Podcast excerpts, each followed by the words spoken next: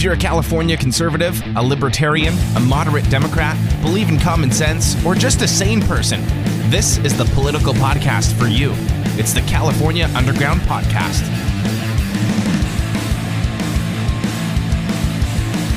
What's up? Good morning, everybody. Thank you for tuning in to another Coffee in California Politics. Uh, give everybody minute to on. Um, second time that we will be recording on the audio. So if you miss it, you can listen to it on audio. You don't have to follow the whole video again. Even though the video is posted, there will be an audio podcast. So good morning, everybody. Thanks for joining on. Uh, always, as always, plenty of stuff to talk about. First thing I want to talk about, and indulge me for a minute. Um, we're gonna get a little, little deep into thought, and, and sort of we're gonna dive into some stuff. I was reading a book, or I have been reading a book. It's called uh, "Betrayal of the American Right" by Murray Rothbard. Um, if you're not familiar with Murray Rothbard, he is a more libertarian uh, author, very prominent in that sphere. Uh, his book, Anatomy of the State, which is a fantastic book, I recommend everybody should read it especially living here in California, once you read Anatomy of the State, you'll look at it and go, whoa, like this is exactly what they're doing in California and how they are growing the state to an enormous size uh, that has just become an absolute totalitarian sort of statist sort of government. And that Democrats don't really stand for liberalism at all. But that's a whole different point. In this book, Betrayal of the American Right, he talked about the shift, the political shift of parties around the time of World War II.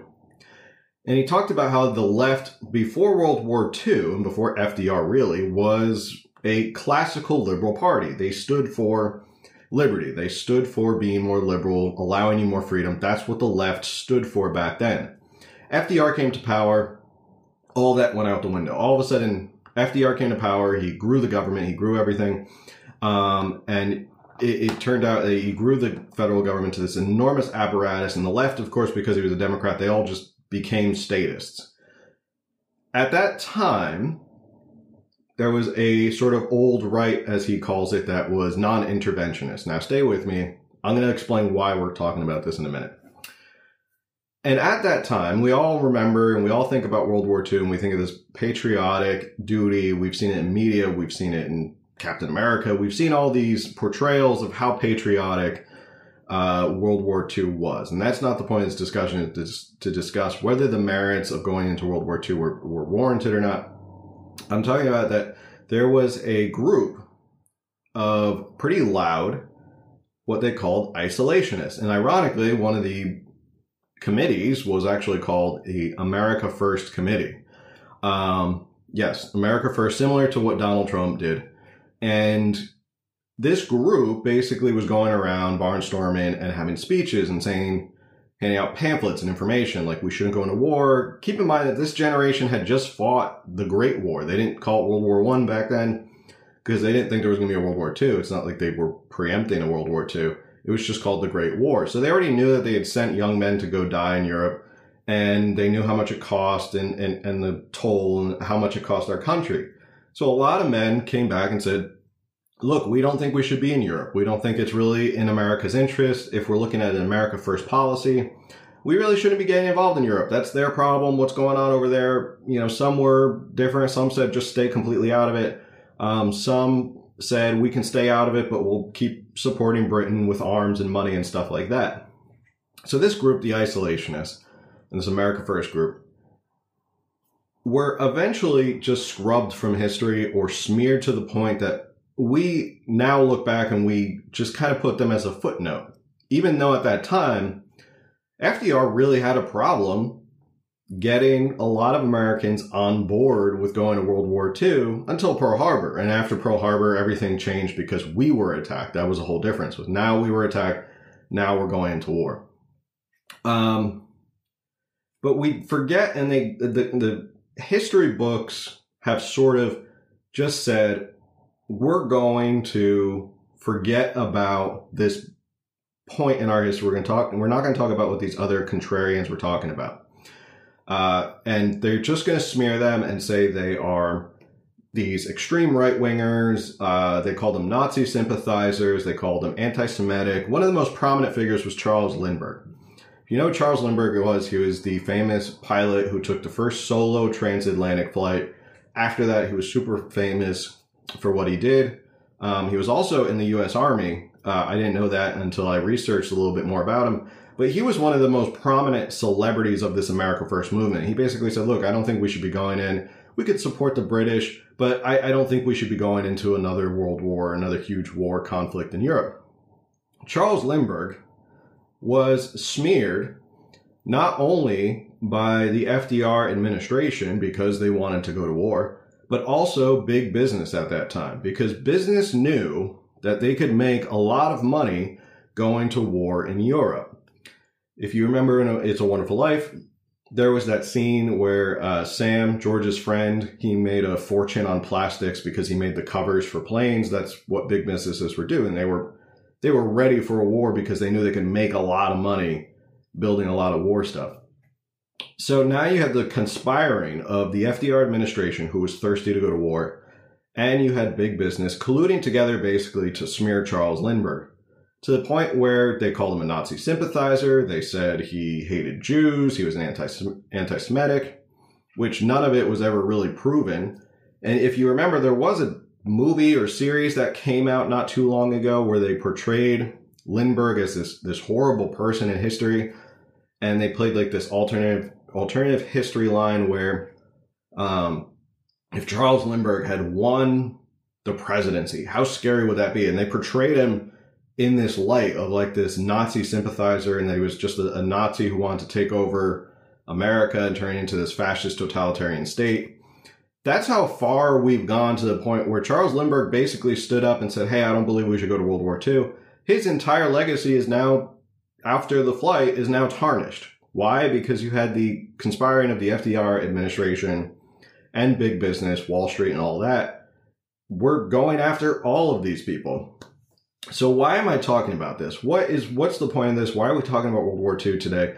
You probably logged on and you're like, I thought we were going to talk about California politics. Uh, here's why I'm talking about this. It's interesting if you think about it. It's been 80 years since this has happened, and nothing has really changed. When you look at what is going on now, you look at how contrarian voices are, if they are not in the interest of big business in Washington or who's in power, they are going to be smeared, they're going to be lessened, they're going to be ridiculed, they're going to be reduced to a footnote in history. Um, even if you look at the Wikipedia page of Charles Lindbergh, it says in the years before the United States entered World War II, Lindbergh's non interventionist stance and statements about Jews led some to suspect that he was a Nazi sympathizer, although Lindbergh never publicly stated support for Nazi Germany. He opposed not only the intervention of the United States, but also the provision to the aid of the United Kingdom. He supported the Anti-War America First Committee and resigned his commission in the U.S. Army Air Forces in 1941. President Franklin Roosevelt publicly rebuked him for his views. In 1941, Lindbergh gave this significant address, Speech on Neutrality. Um, he did eventually flip sides after Japanese attacked Pearl Harbor. He did fly 50 missions in the Pacific Theater as a civilian consultant, but he was not allowed to take up arms because Roosevelt re- refused to reinstate his Air Corps colonel commission. So, this idea that we're seeing right now that big business, big tech, the government is basically conspiring together to tampen down any sort of contrarian views is not the first time this has really happened in American history. And I'm sure it will probably not be the last time this happens in American history, which leads me to wonder how far, what, what, what are we going to look at this 20, 10 to 20 years from now? Like, how are we going to look at what happened in 2020 between COVID, between the presidential election? How are things going to be viewed? There's a lot of contrarian voices now but 10 to 20 years from now, the Wikipedia page may say, oh, don't, you know, COVID was a bad thing and it was horrible and Trump mishandled it. Um, but there were a couple people who said, you know, they were upset that they didn't get their freedom. When in reality, the noble thing to do was for us to all band together because they were all, we're all in this together. That, I could see that being the narrative that 10 to 20 years from now, 30, 40 years from now, we look back and that's how the history book is written. The history book will be written that this is COVID. We all band, the good people band together and did what they had to do. And the people who fought back, who filed lawsuits, who fought back against their governments for their freedom, those were, those are evil, uh, you know, Trumpies. They were evil, like anti-vaxxers. They wanted to kill grandma. They were horrible, horrible people. So let's not even like discuss them. Let's not even bring up the fact that they had a contrarian point of view. Because they don't want you to know what the contrarian point of view was. They don't want you to, they want you to think, and I've been guilty of this as well. Disclaimer, both my grandfathers fought in World War II. One of my grandfathers was shot down over Nazi Germany on his last uh, mission over France. Uh, and he was a POW back in 1944, December 1944. Um, so this isn't the issue of like, should have we gone into World War II? This is an issue of there are contrarian voices throughout American history.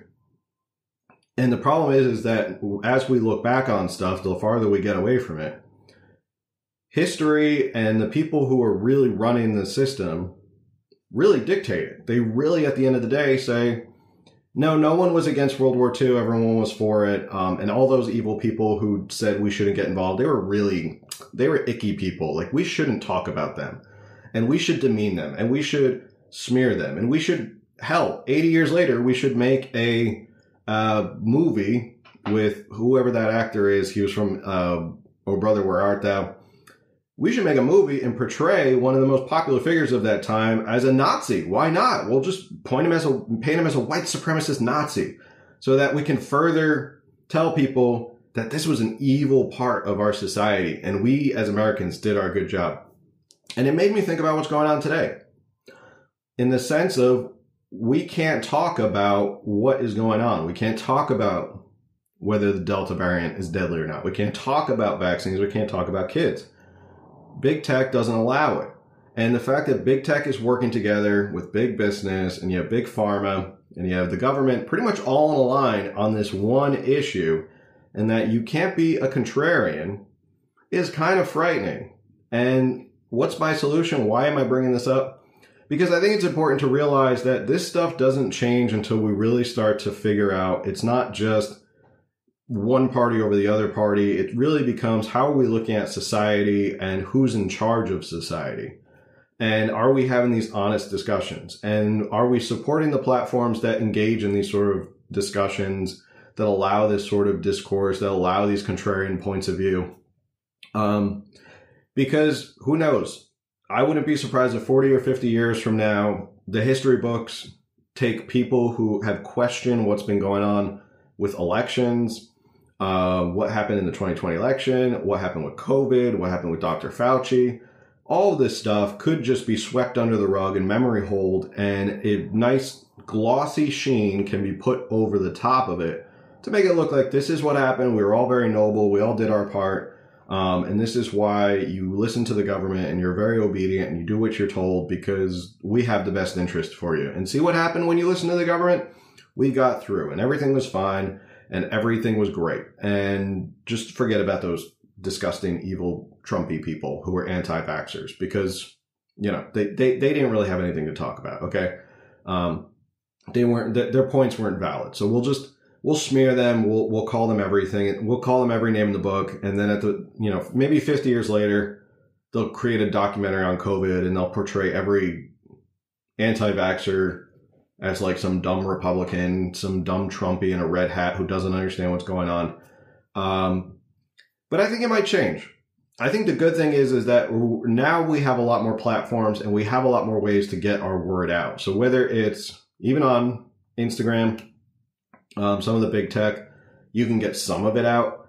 Uh, you can kind of like tiptoe up to that line before they kind of push back on you. I think podcasts are becoming the new thing you're starting to see more people listen to podcasts and download podcasts, which you're starting to see kind of big businesses really starting to circle the wagons around podcasts. Even Spotify buying out a lot of podcast platforms. So I could see that podcasts might be an issue later, but for now, they're really the independent source of news where you can hear real discussion. It's not really censored. Um, and alternative media has been kicking the butt of alter- of mainstream media for a while now. More people tune into stuff like, uh, you know, the Ben Shapiro show or Steven Crowder or now the Candace Owens show or stuff like that. Those platforms are getting more views than like little Brian Stelter on CNN or basically any program on CNN is getting their butts kicked by these independent podcasts. Um, so as far as we do have the avenues, there are the avenues to create these this information, hopefully protect it. Um, yeah, someone just mentioned Stephen Bannon's War Room. There are these platforms where we can get these voices out, and it's not so easy like back in the 40s where FDR and big business could really just squash your entire reputation. Oh, another thing for FDR, as much as they pra- heap praise on FDR, if you think that your government is not going to push down on you because you're contrarian, FDR actually charged people with sedition at that time for handing out pamphlets. Imagine being charged with sedition, one of the highest crimes against the country simply because you were handing out pamphlets about not getting involved in World War II. That's it. A lot of people were charged, and FDR and his Department of Justice went after people who had a contrarian point of view who did not fit his narrative. Um, the more you learn about FDR, I know a lot of people say, like, oh, FDR saved us from the Great Depression and he, he got us through World War II. And um, I, the more you research FDR, the more you realize he was absolutely a totalitarian who basically ushered in a soft form of fascism into America, where it was a centralized government and they had their their paws and everything. But that's a whole different episode. Um, so that was the point I wanted to make. I thought it was really interesting, and it really kind of, as I was reading it, uh, it, it, was like a light bulb went off in my head. I said, wow, I never really thought of that, you know, because I, you pretty much go your whole life thinking, yeah, like 198, 99% of people were probably in support of going to World War II. I've seen the movies and I've seen, you know, all these portrayals of World War II. But no one ever talks about the contrarians, the people who say, um, the people who go, hey, we shouldn't get involved it's not really our place to get involved in what's going on in in that part of the world. And they were just basically smeared. You know, Charles Lindbergh, great American hero, flew the first solo transatlantic flight, changed aviation forever. His whole thing was tarnished because he had the courage to stand up and say something different that FDR didn't agree with. And big business didn't like it either. So that's my my soapbox moment for the day. Um, if you're interested in reading the book, it's called Betrayal of the American Right um, by Murray Rothbard. It's a very very interesting book, and it talks a lot about how the parties switched around World War One, World War Two, where classic liberals, the left, what they called themselves liberal back then, switched to become statists who believed in this totalitarian totalitarian point of view. Um, they wouldn't call it totalitarian, but they basically supported the growth, the immense growth of central government and just being involved in everything. It's called Betrayal of the American Right by Murray Rothbard. You can probably find it anywhere. It's it's it's an old book. Um, but I would I would definitely recommend reading his Anatomy of the State first, and then reading Betrayal of the American Right. Um, here, this is what I will do. I'm going to comment. Do do do do do do. Anatomy. Hold on. Hold please. Of the state. There you go. Murray Rothbard is the name of the author. So those are some of some of his books. Anatomy of the State. I would definitely recommend starting with Anatomy of the State. It's only like fifty pages long. Um, it's very short. It's very easy to get through. Uh, but he goes through basically one by one. Some of the stuff will definitely blow your mind. His part about like public education and why the government fights to hold on to public education so hard will blow will definitely make you go, oh wow, that makes absolute sense why they fight for public schools so much. Um, but yeah, definitely check them out. For if you like this thought provoking political philosophy, check out Murray Rothbard, Anatomy of the State, Betrayal of the American Right. I'm like I don't know how far I am in the American uh, betrayal of the American right, um, but it's been very fascinating. It is. I'm going to say it's a little denser. Um, so even I have to like reread a couple times because I'm like, wait, what did he say? And I have to like reread it a couple times. Um, but a lot of great thoughts in there. If you're liberty minded, someone who likes small government, more liberty, uh, freedom, individual freedom, stuff like that, definitely check out the books. Uh, so someone asked about the Nike comments. I only saw the headline regarding what's going on with Nike. Sorry, trigger. Just a disclaimer: there's really no easy way to hold this mug without having bad trigger discipline. So anybody who says, "Oh, bad tr- trigger discipline," it's really like I tried holding it this way. It's not. It's not really that easy to hold. So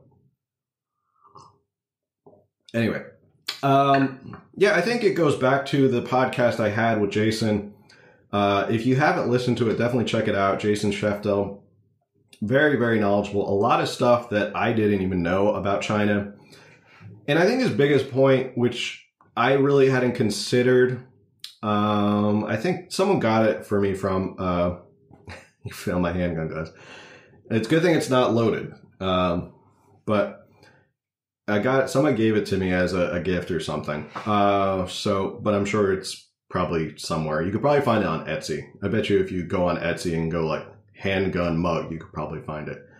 Um, but anyway, his comments about China and stuff that I learned from Jason, which I thought was really interesting, was that China is so big, and this is their history, is that China is so big, it's taken a lot to hold China together. And the only way that's been really successful out of their thousands of years of history has been this form of government, that they're really not communist the the podcast was not this past one. It was two. I think it was seventy four. Jason Sheftel, China. It, it, the title is called China and its impact on California. So if you go into my link in my bio, um, if you go to the link in my bio, go to podcast. I think it's episode seventy four. You can listen to. It's very very interesting. I, I'm I want to have Jason back on because he was really really thoughtful and, and stuff about China that I didn't even think about.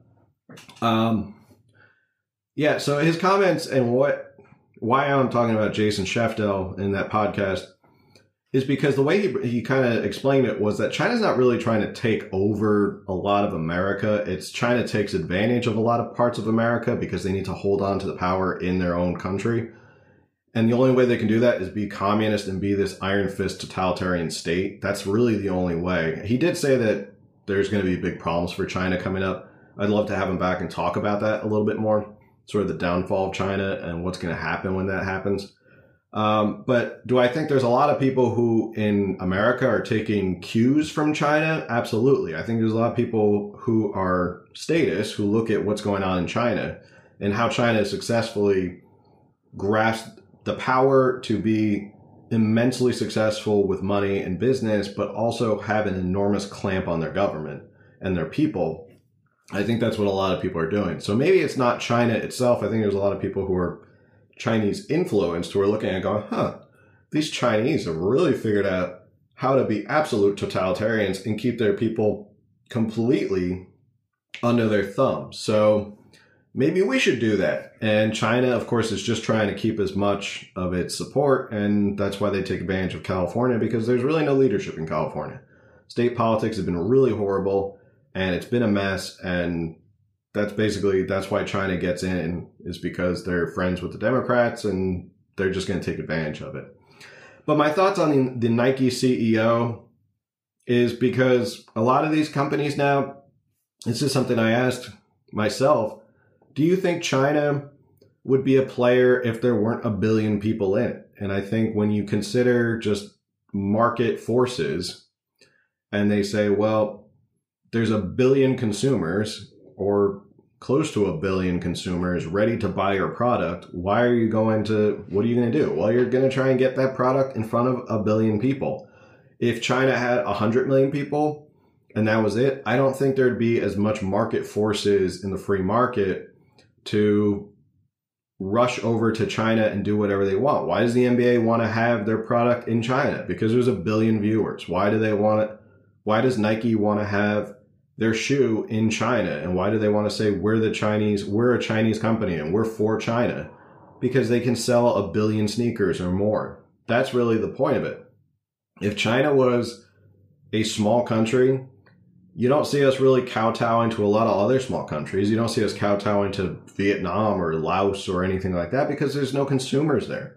It comes down to the fact that there's a billion eyeballs and there's a billion wallets waiting for your product, whether it's by movie or it's whether it's by a, a product or anything like that. That's what they're trying to get at is that money.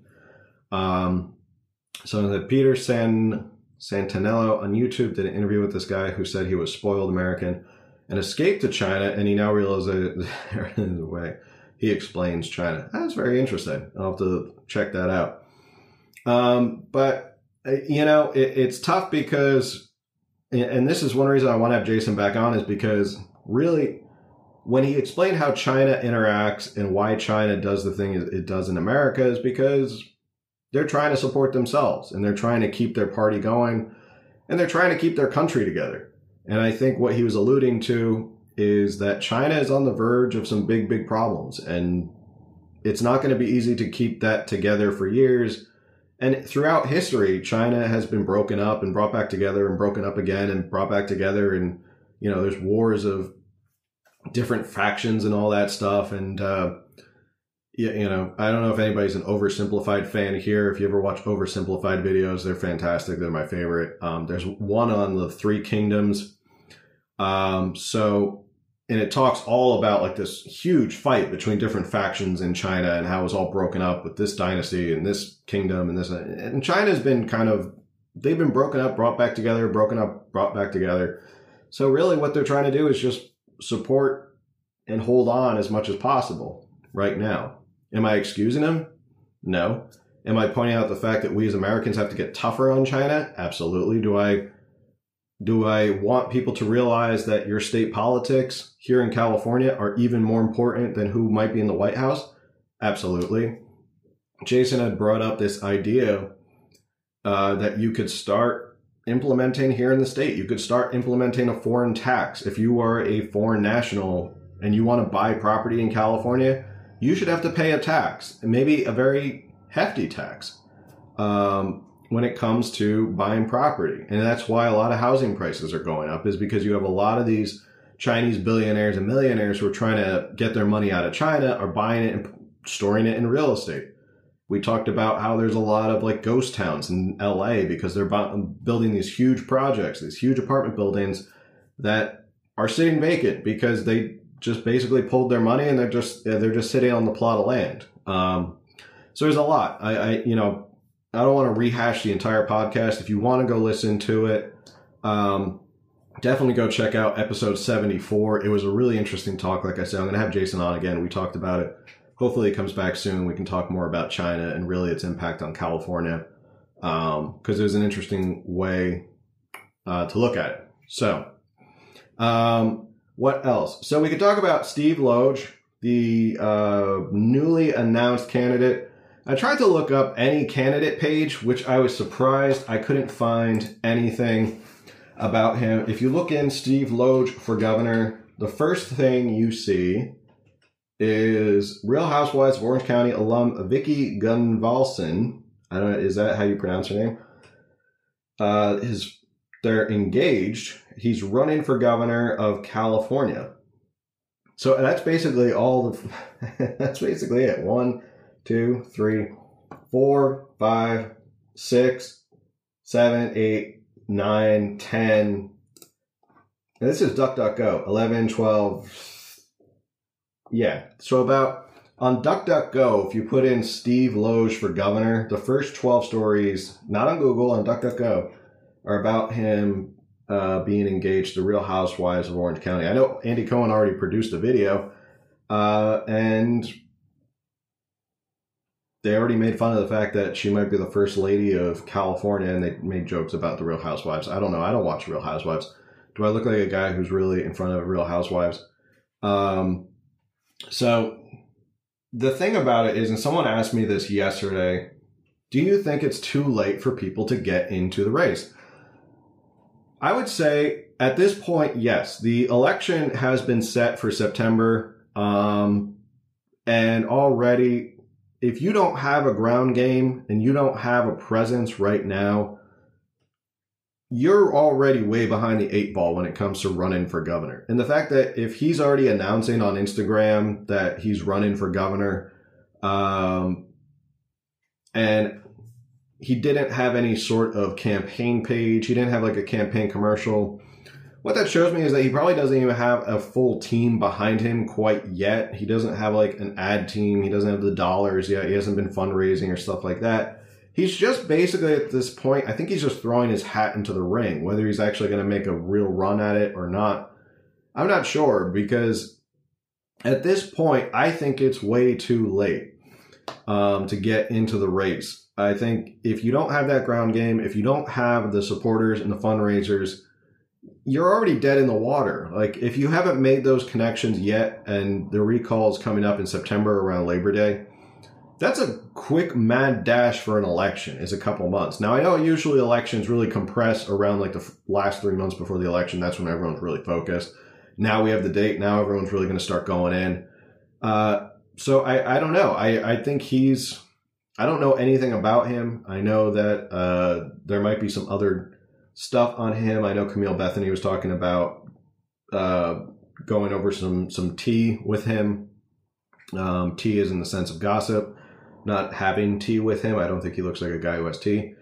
Um, so I, I, don't know much about him. Um, that's about it. I know he's former law enforcement um, based on the post last night, um, which, you know, I want to just say for people who might have been disappointed with the post last night, I recognize that it may have been pushed out a little too fast. Um, I know that you expect better from me.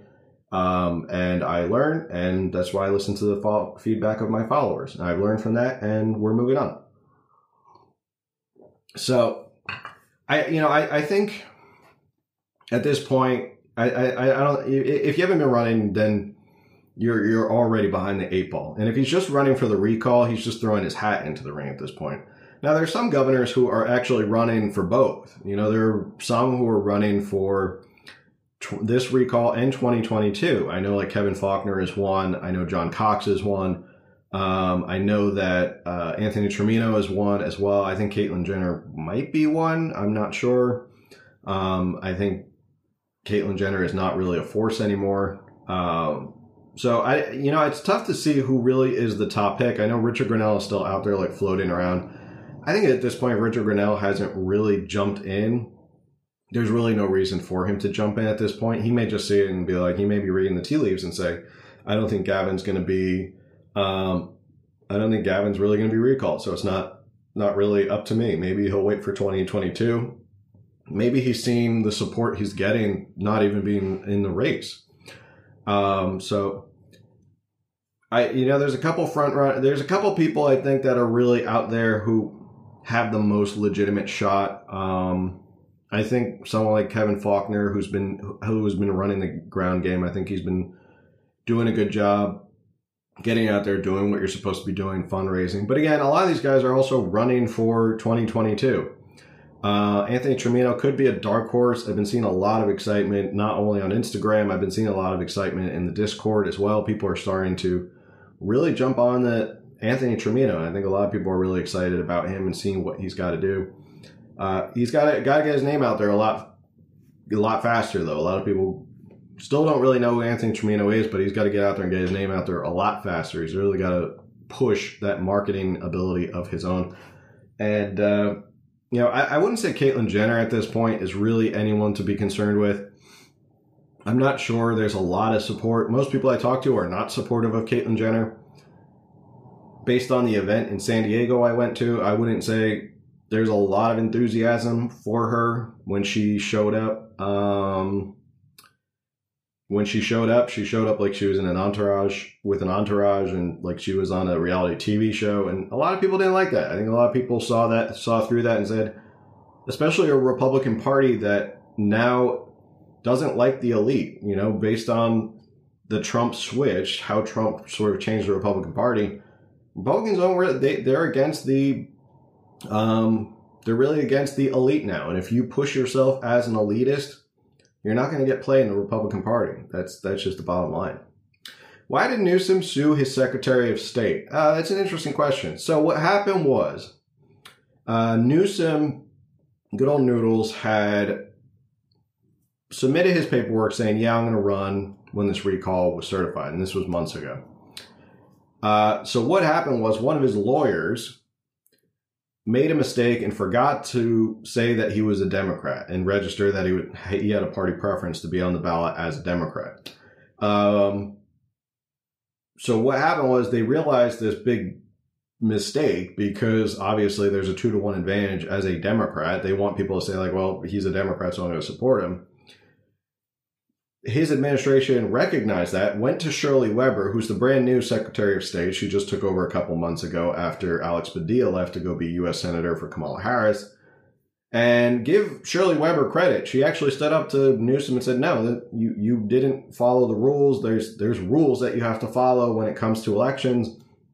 You didn't follow them. You didn't follow those rules, so therefore you can't do what you're doing. Sorry." And he got angry and so he sued Shirley Weber. And now it's been, I mean, long story short, now it's been corrected. But basically, he screwed up, his election lawyer screwed up to get his party preference on there. Shirley Weber, give her credit, actually stood up to him. Um, and then he sued her. He sued someone who is really friendly to him. Shirley Weber is a friendly person to Gavin Newsom. And he sued her. I mean, not personally. I mean, in her official capacity. A lot of public officials get sued in their official capacity, and it's not mean they're personally liable.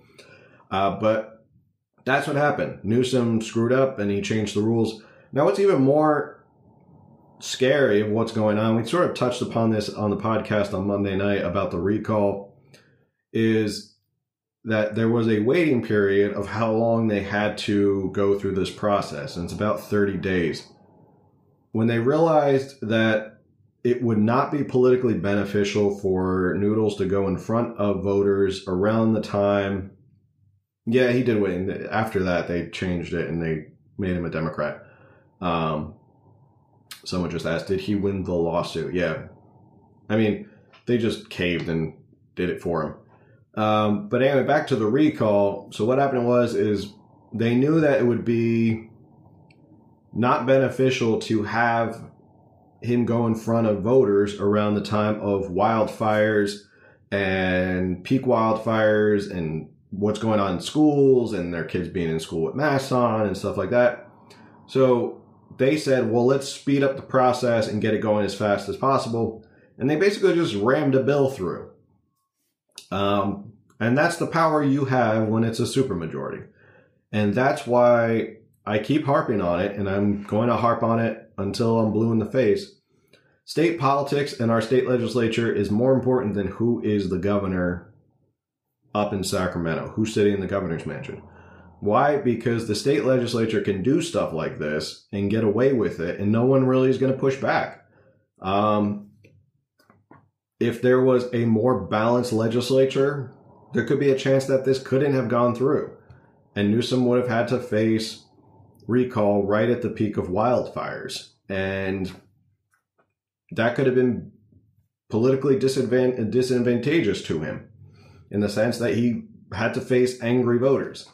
Um, but that's what happens when you have a supermajority. So I know a lot of people always say, well, who's going to be governor? Who's going to be governor? You know, who's your top pick for governor? First off, I don't endorse anybody because that's not the point of this. The point of this is for me to provide information for you to make your own decision. I can comment on who the governors are and I can tell you who I think has a good shot and who doesn't have a good shot.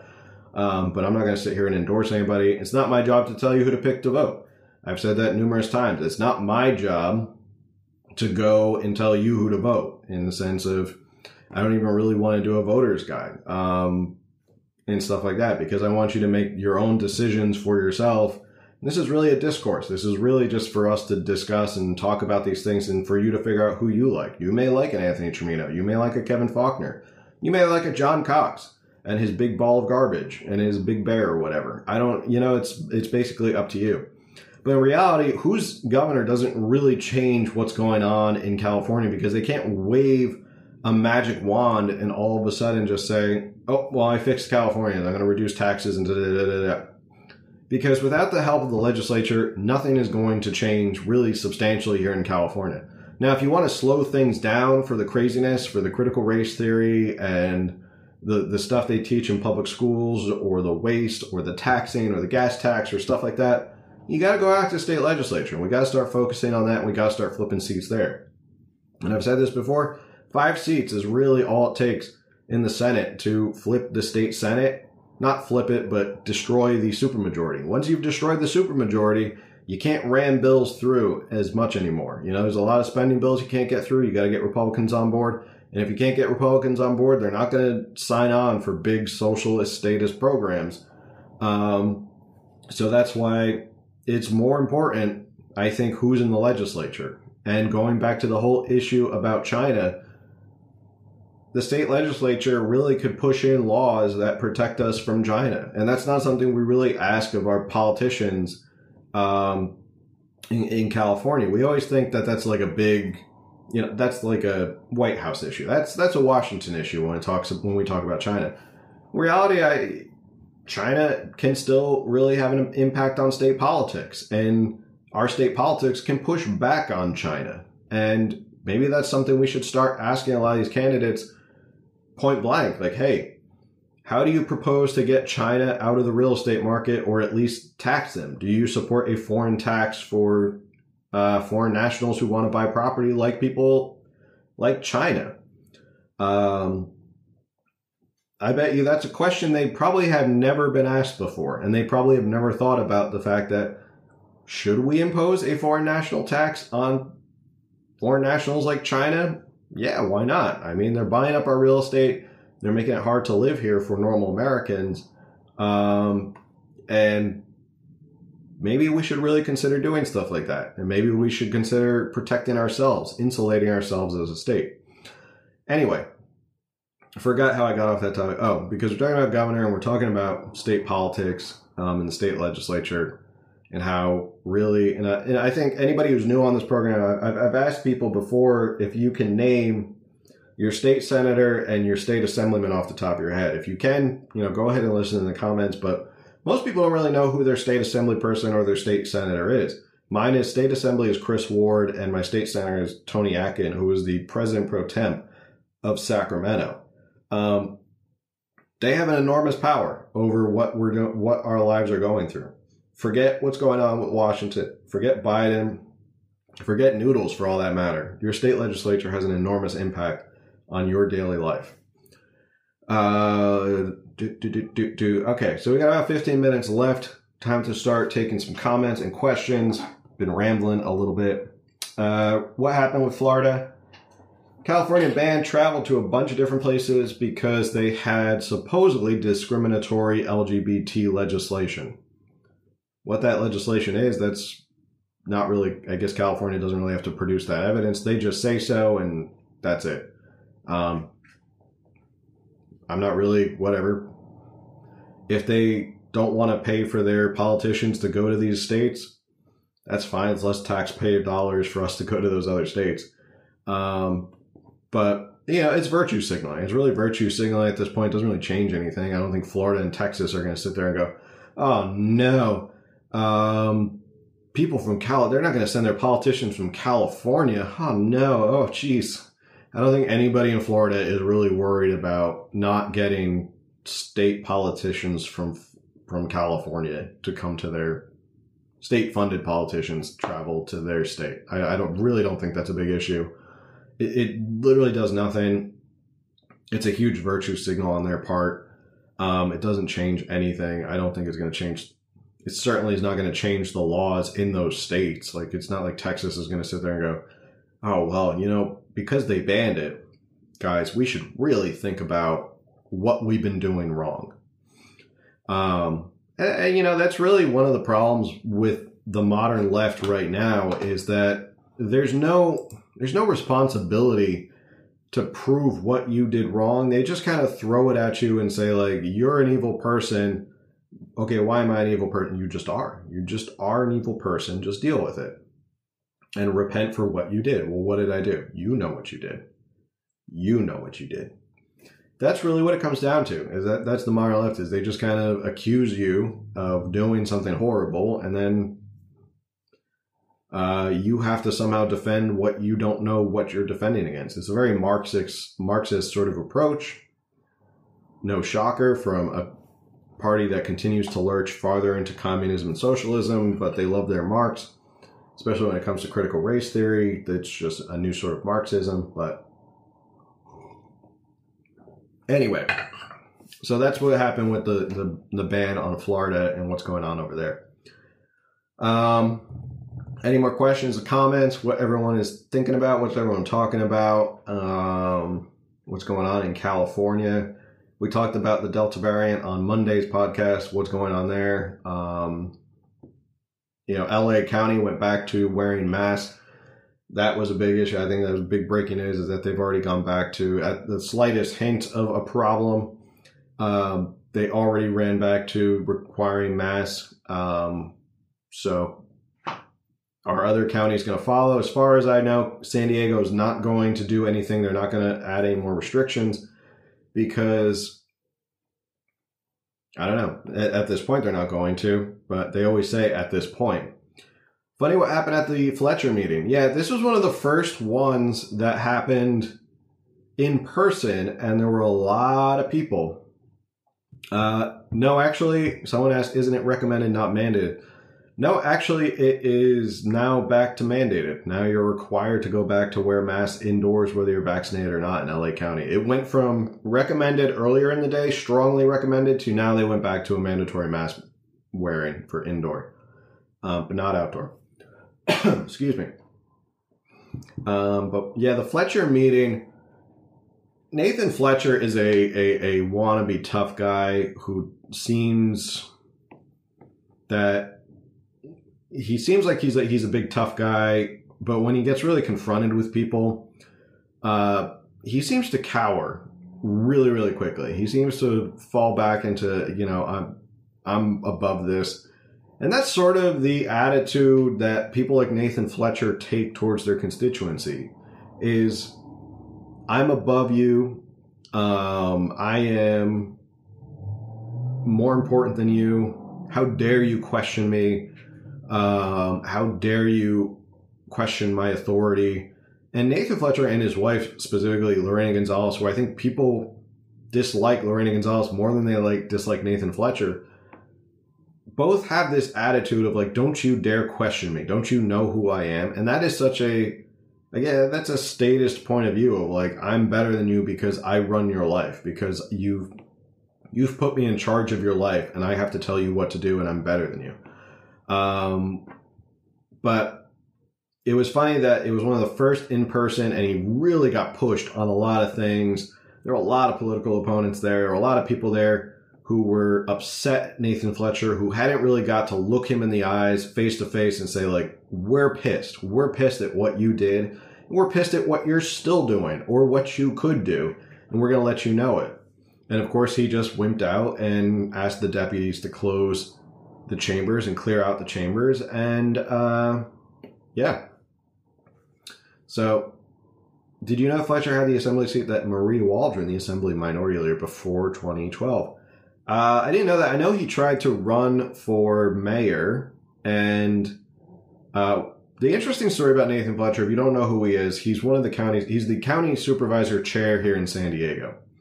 He is a a deplorable human being in the sense that he is condescending. He is nasty to people.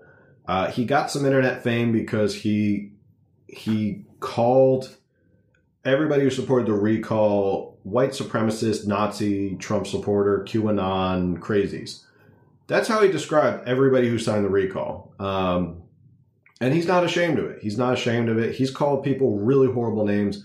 So for someone to, so for the, for someone who talks a big game about how Trump did not dignify the office, he does exactly the same things that Trump does, but he calls his own constituents horrible names. People that live in his district who probably signed the recall, he called them horrible names.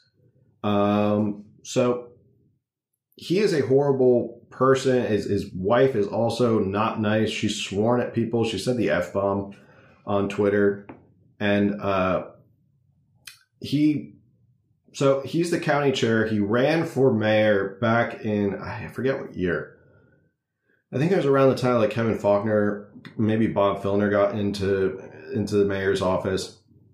Um, but he was a Republican. He was a Republican a while back, and he was a big time Republican. Actually, he was a big time Republican with his first wife. Uh, yeah, Lorena Gonzalez is his second wife, but with his first wife, he was a Republican, and he ran and he wanted to run for mayor of San Diego, and he couldn't get the endorsement. San Diego County Republicans didn't give him the endorsement. Immediately after, he switched to being a Democrat. So it shows you what kind of principle he he lives on when he quickly switches parties because he didn't get the support that he wanted from the Republicans. So he flipped to being a Democrat, and it seems to be working out for him now that he is now a Democrat. Um, but anyway, he uh, talked, or he had a meeting yesterday, and he cleared the chamber. He's I, he's legally allowed to do that. Um, I think he just called it. He needed a recess or something to calm everybody down. I'm sure there's rules of decorum and rules of procedure and whatnot. Um, maybe he, that's what he went off of that people were being too loud and, and, and boisterous so that's why he closed the chamber um, but you know people being passionate about what they're talking about with nathan fletcher i don't know if that really ruins decorum. It sounds like he just kind of couldn't take any more people talking at him and being upset with him. And this isn't going to be the last time. I think now he's fueled the fire because people are going to show up at the next county meeting and they're probably going to be even more people and they're really going to let him have it because they're going to say oh i know you're going to try and cha- close the chamber because you don't like what you're hearing and x y and z and everything's being directed at nathan fletcher um, so anyway that's a little local san diego politics for you nathan fletcher is um, just one you know i don't like to call people a lot of names um, but based on his actions he is just not a great person um, and neither is his wife they're just uh, the meetings are, I think, every. I think you can go every month. You can go to their public meetings. Can he be removed if he was an elected official? Yeah, absolutely. He can be recalled. Yeah, Nathan Fletcher can be recalled. Any politician in California can be recalled, except for federal positions. Um, you know, there is that recall position or recall provision in the California Constitution that allows you to recall city, county, and state officials. So you can go ahead and recall anybody. In fact, they're recalling a Mike. Is it Mike Bonin up in LA? He's on the city council. They've already served him with recall notices. They tried to get the signatures to recall Jennifer Campbell down here in San Diego. Um, and recall is could be the tool of the I guess you would say the minority. It could be the tool for people who feel like they're not heard in certain parts of California. You only need a small percentage to recall people, so you can definitely make some noise with a recall. It doesn't, I think it's like 4% of the vote or something like that. It's not a lot. So, like, if you could get the votes, um, you can get it. Oh, and Gascon. Yeah, Gascon is also being recalled. He's the district attorney of LA. So there's recalls happening all over the state. And I think um, I think it's important for us to realize that that is a tool. Um, somebody said, "Why did you take down the post about Steve Lodge?" I'd already talked about it. Um, a mea culpa on my part. Uh, I did sort of rush that out, and based on the responses, I learned from you guys. I took your feedback and realized it was not completely on it or it wasn't in full context. And that's not my goal. My goal is to never try and be a CNN sort of gotcha place. I know you guys respect the fact based stuff that I put out there. Um, and it fell short of my own standard. Um, so that's it. So if that's, yeah, I hope that answers your question. I do listen to you because this is a platform that I created for people to come on and chat and and discuss stuff. It's not all about me. It's it's about um, having that place that people can come and feel like they're heard and feel like they're part of something, and they don't feel alone. They feel like, hey, um, you know, it's uh, and, and sometimes I fall short, and sometimes I screw up. I'm I'm perfect too, or, I'm imperfect too. Um, I'm learning.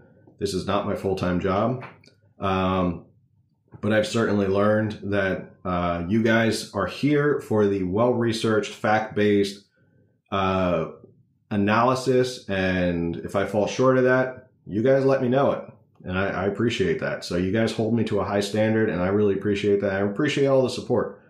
So that's why I took it down because um, that's it. So I'm man enough to admit when something didn't go the way, you know, it didn't go right, and I screwed up. So here we are. Who are they recalling in Shasta? Uh, they're trying to. Um, oh, you're very welcome. Yeah, yeah, I think it, it, it kind of came out really fast. Um, and then when I, I learned more and more about the context, I said, yeah, you know, you're right. So, you know, again, mea culpa on my part. So we move on, we find other things to talk about and more things to deep dive. Uh, what was I going to say? According to Recall Shasta, who I've reached out to to try and get them on the podcast, because they have an organization called Recall Shasta. I've been trying to get them on the podcast, or I just reached out to them to try and get them on the podcast. I think it'd be really interesting to hear their point of view on why they're doing what they're doing and, um, you know, the process. Why did they start Recall Shasta? How can people replicate in different counties?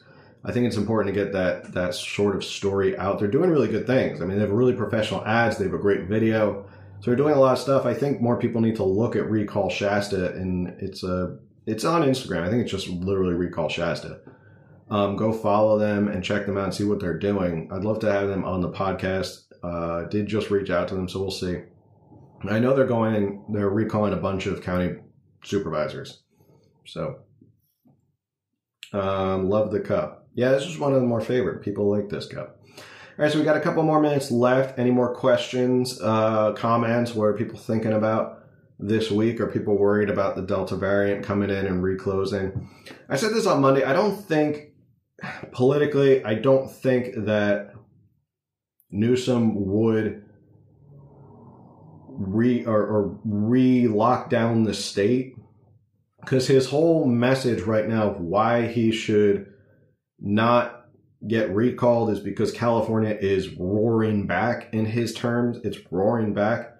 Um, and if he shuts everything down, he kind of stepped on his own campaign message of California's roaring back, and then you shut everything down and ruin everything. And then that just gives fuel to the fodder for his opponents. Now, if he beats the recall and we get past it in September and we head into winter and flu season, there's a good chance maybe he goes, ah, you know, guys, uh, well, you know, this Delta variant is really bad. So, but by that time, we're going to know more about the Delta variant. And yeah, I, you know, we know that from, from England, from Public Health England, and this is an actual study, the report is that the Delta variant is 0.1% uh, case fatality rate. Is that medical misinformation? I don't, I don't think so. I'm quoting directly from Public Health England. Um, but yeah, I don't I don't think he closes anything down. I also think we're hitting a point where because California is such a vaccine. I, what's the opposite of vaccine hesitant? I feel like there's a lot of vaccine acceptance in California. A lot of people who are running around. Um, that was another. That was another article I want to do a video on. It's something from the San Francisco Chronicle. I, I, you know, I wanted to talk about that. This guy was all like, "Oh, uh, you know, it's really great that San Francisco's open, but I'm still wearing a mask and I still have my surgical, a whole bag of surgical masks and my hand sanitizer and gloves. And I have my vaccine proof of whatever laminated hanging around my neck. Like, leave it to San Francisco, right? Um, all right. So, had the podcast on Monday, no podcast tomorrow night as usual at the new time. The new time is going to be like Thursday at 8 p.m. Although next week there is going to be a different time. I'm going to be sitting down and talking to Tamika Hamilton, who is running for Congress. This is a going to be a lot of good information. Tamika is one of the, probably the smartest political figures in California. Um, I'm really happy that she's going to be on. She has a lot of really good insight about politics in general, but a lot of politics in California as well. So I definitely urge you. It's going to be at Mon- on Monday at 8 p.m. It will be live streamed on YouTube. Uh, so if you are not over on YouTube, head over, go to California Underground on YouTube. It's the same logo. Uh, you will find it there. Uh, you'll see it. You'll know exactly. You'll see the videos about Major Williams and Kim Klacik and all that stuff. Um, subscribe, hit the notification bell, and uh, you'll get notified when we go live on Monday night at 8 p.m. And then, yeah, definitely, I'd love to see a good showing for her. She, you know, definitely show up and bring a lot of questions for Tamika because she is really, really smart. Um, and it, I'm really excited to have her on. Uh, so she's going to have a lot of insight. So, with that, we have some other people who are coming up. Um, deadly and bad are no big deal. Uh, I don't want to give medical misinformation, um, but there is an article on the Blaze. If you go like, if you search the Blaze Delta variant, it's an article mentioning uh, Horowitz is the title. Go look it up there. It talks about the report from the Public Health England and sort of the C- CFR uh, case fatality rate, stuff like that. Um, but yeah, so that's coming up on Monday. If you haven't already gone to YouTube and subscribed and hit the notification bell, please go and do so. So that way you're notified when we go live on Monday. It'll be live streamed on YouTube. Um, also, make sure you join the Discord server where that's where we can have a lot of the most uncensored talk because it's in Discord and we can really talk about stuff and really get open and honest about everything. Um, for Discord, go to my link in my bio and you'll have a list of there. You can go and get the invite link and join right up. And yeah, there's a lot of people there and we're having a lot of fun and we're chatting and sharing stories and talking about stuff that probably big tech wouldn't allow us to talk about on these platforms like Instagram and Facebook. And as always, every Wednesday morning at 9 a.m., we do coffee in California politics and we chat, we sit, we talk about what's going on in California. And now it is an audio podcast. So if you missed it, oops, excuse me, if you missed it, you can always listen to the audio podcast. Um, that way, if you're driving or something like that, you don't have to worry about putting it on your phone and wasting the battery watching an hour long video, sitting watching me talking to a camera for an hour. Anyway, thanks everybody for tuning in. Everybody have a great 4th of July. Be safe out there. You know, be careful with fireworks and stuff like that. Have fun out there. Um, and, you know, I know Biden probably isn't going to give us permission to go have hot dogs yet because we didn't reach his goal, but whatever. You know, I don't think the founders and the original Americans asked for permission when it came to the Boston Tea Party. So let's go and have some fun this weekend. Uh, you're very welcome. Thank you, everybody, for the support. Have a great 4th of July, Monday, 8 p.m. I'll see you then for the uh, interview with Tamika Hamilton. All right? Have a good one, everybody. Later.